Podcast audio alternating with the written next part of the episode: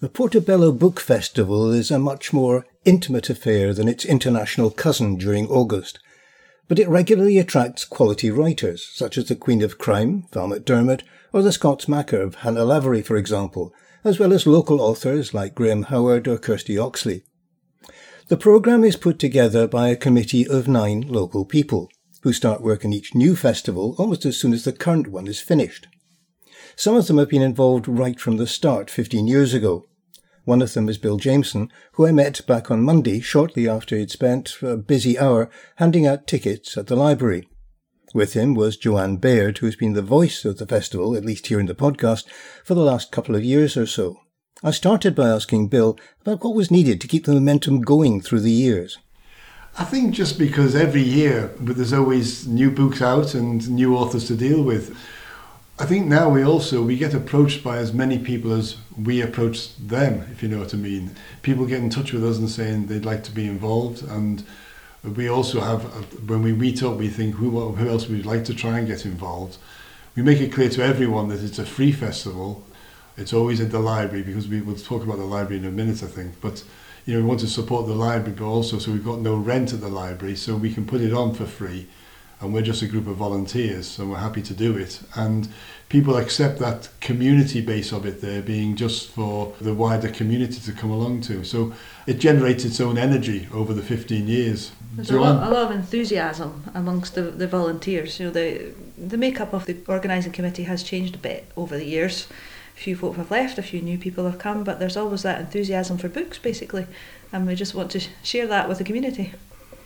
Bill, you mentioned the library because that is a really important community resource for the whole of Portobello. Yeah, yeah, it is. I mean, I think libraries throughout the city are as well, and we're very keen to support our local library there. Joanne and I were just in there this morning, and it's interesting just to see what else was going on. There's a wee group of toddlers that came in for a book session, and then there's a group of elderly people. I can't remember what the Homelink, Homelink, did, Homelink group who come in of talk talk about books and they are welcome the cake as well. There we, there we yes, yeah. So it is it's to support the library, but it does so much more there for a lot of other facilities it, it hands out there, both bus passes and hearing aids and free sanitary products. So it's a it's a community resource as well as being the, the library there. So we want to support it and make sure it it remains open because all local services are under under threat for, from cuts. The, the, the council's got a very difficult decision to try and balance their budget, so we want to make sure the libraries kept in their minds there.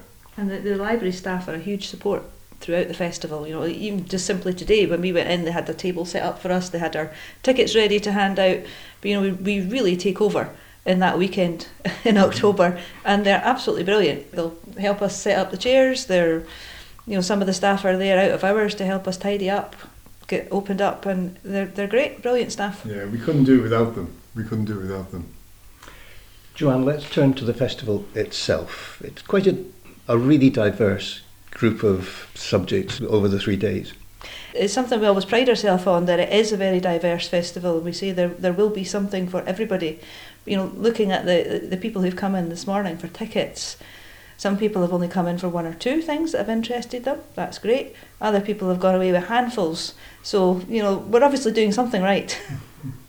well, something that you mentioned just before we started recording was the fact that one of those uh, events, the one to do with Franco, mm-hmm. has already been sold out. It's nearly sold out just now, and this is the first day we had the tickets. It's been a big, big interest.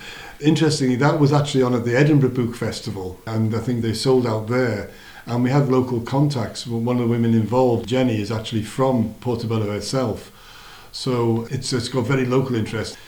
The the international brigade, there's a big Scottish contingent. They were one of the largest contingents. So there's people who, whose parents or, or grandparents went from certainly from Prestonpans and Portobello. So that's um, generated a lot of interest there. We're really looking forward to that one there. Interestingly, there's in a sense the other side of that uh, fascist era. Mm where people like uh, J.K. Loning, for instance, are talking about the fact that their ancestors couldn't talk about being Jewish. Yeah, again, I mean, it's great that we've got Jika involved. And again, Jika actually approached us. She's a Portobello resident and very involved in a lot of community activities there. when she pitched that to us, we thought this is really, really good event. And I think again, you, you're right in terms of what's gone on in the last last century there, the, the rise of fascism and the politics within Europe. It's brought so many things to the fore. We've got that one. We've also got the one on Belarus. The Belarus one came out of one of the contacts we had again with a local amnesty group. But so we're, we're quite keen to support any other activities going on and, as Joanne said, have a broad brush of a, of a program there from Spain to Belarus to um, Poland, I think it's, it's quite a good range. let's go a bit more cheerful. and Joanne, there is one session which is dealing about feel good fiction. And you also have the Portobello Book blog as well, so you actually read a lot of that anyway. I do, yes. It's probably one of the, the genres that I read most, I would say.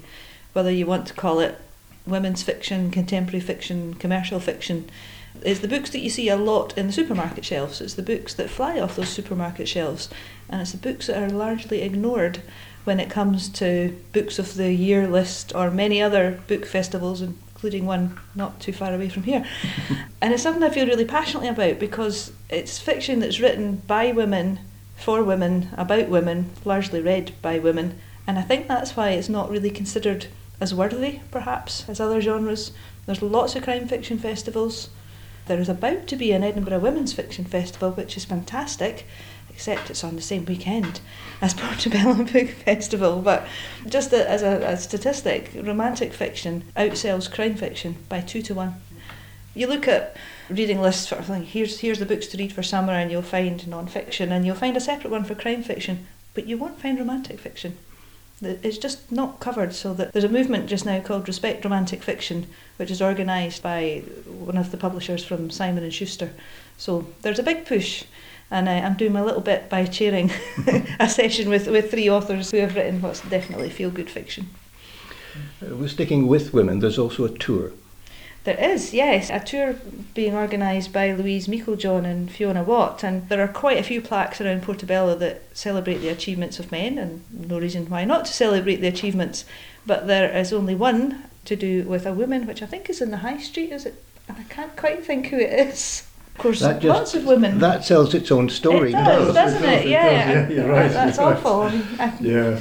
It's looking at what women in Portobello in the past have achieved. And of course, there are women in Portobello who have done many exciting things. So you'll notice it's called Her Story. That is not a spelling mistake, it's taking the his out of history and making it her story.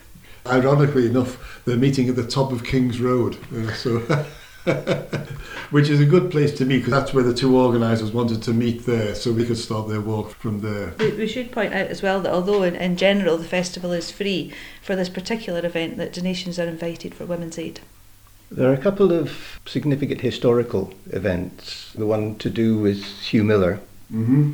and the one to do with, I think it's Jimmy McIntosh, both of whom you were pointing at something. Yeah. Historical thrillers as well. And Don't forget the fiction. These are both individuals who made a significant contribution. Mm-hmm. I suppose with Hugh Miller it was primarily with, with geology. Yes. But with Jimmy McIntosh, it's actually with disability rights and making sure that people with disabilities actually are recognised for their humanity. And again, we were approached there by Tom Frank, who's a, a local resident and campaigner. And Tom is a, one of our comes to the book festival every year, along with Catherine, his wife, and takes part. And Tom approached us about uh, Jimmy's life there. We again we said right, let's let's talk it through and let's see what we can do. And we've come up with that one there. So J- Jimmy was a campaigner for disability rights throughout his life there. Human eventually, I mean, he's, he's from the northeast, but he actually he died in Portobello. And last year we had another event which was related to, well, was about Hugh Miller as well. And this one came out of that. And Brian McLaughlin and Anna Talak were very keen to do have a conversation about Hugh Miller and his the eventful life he led and how groundbreaking he was. Joanne, yes, let's go to that historical fiction. I like my fiction. Because that is quite an important part. Yeah, so it's the closing event this year. Three authors taking part in that, and we've termed it historical thrillers. Two of them are actually based on events that did take place. Kate Foster's The Maiden and Sarah Smith's Hear No Evil take a real life situation and then fictionalise it. D.V. Bishop's, to the best of my knowledge, isn't. But what I thought was quite interesting when we were looking at putting the three of them together is that they've got three very different time periods 16th century Florence, 17th century Edinburgh, 19th century Glasgow. So I'm sure there'll be a lot of uh, interesting discussion about you know why these particular periods, why, what is it that attracts the, the authors to writing about these periods. Coming back to the, the festival more in general, mm-hmm. because mm-hmm. one of the things which a lot of people get a lot of pleasure from is not just meeting the authors but buying their books as well. Mm. And the Portobello Bookshop will, I think, have its stand again. Yeah, they'll have a stall there with all books on sale by all the authors and some of the chairs, the chairs who've written books, they'll be on sale there as well.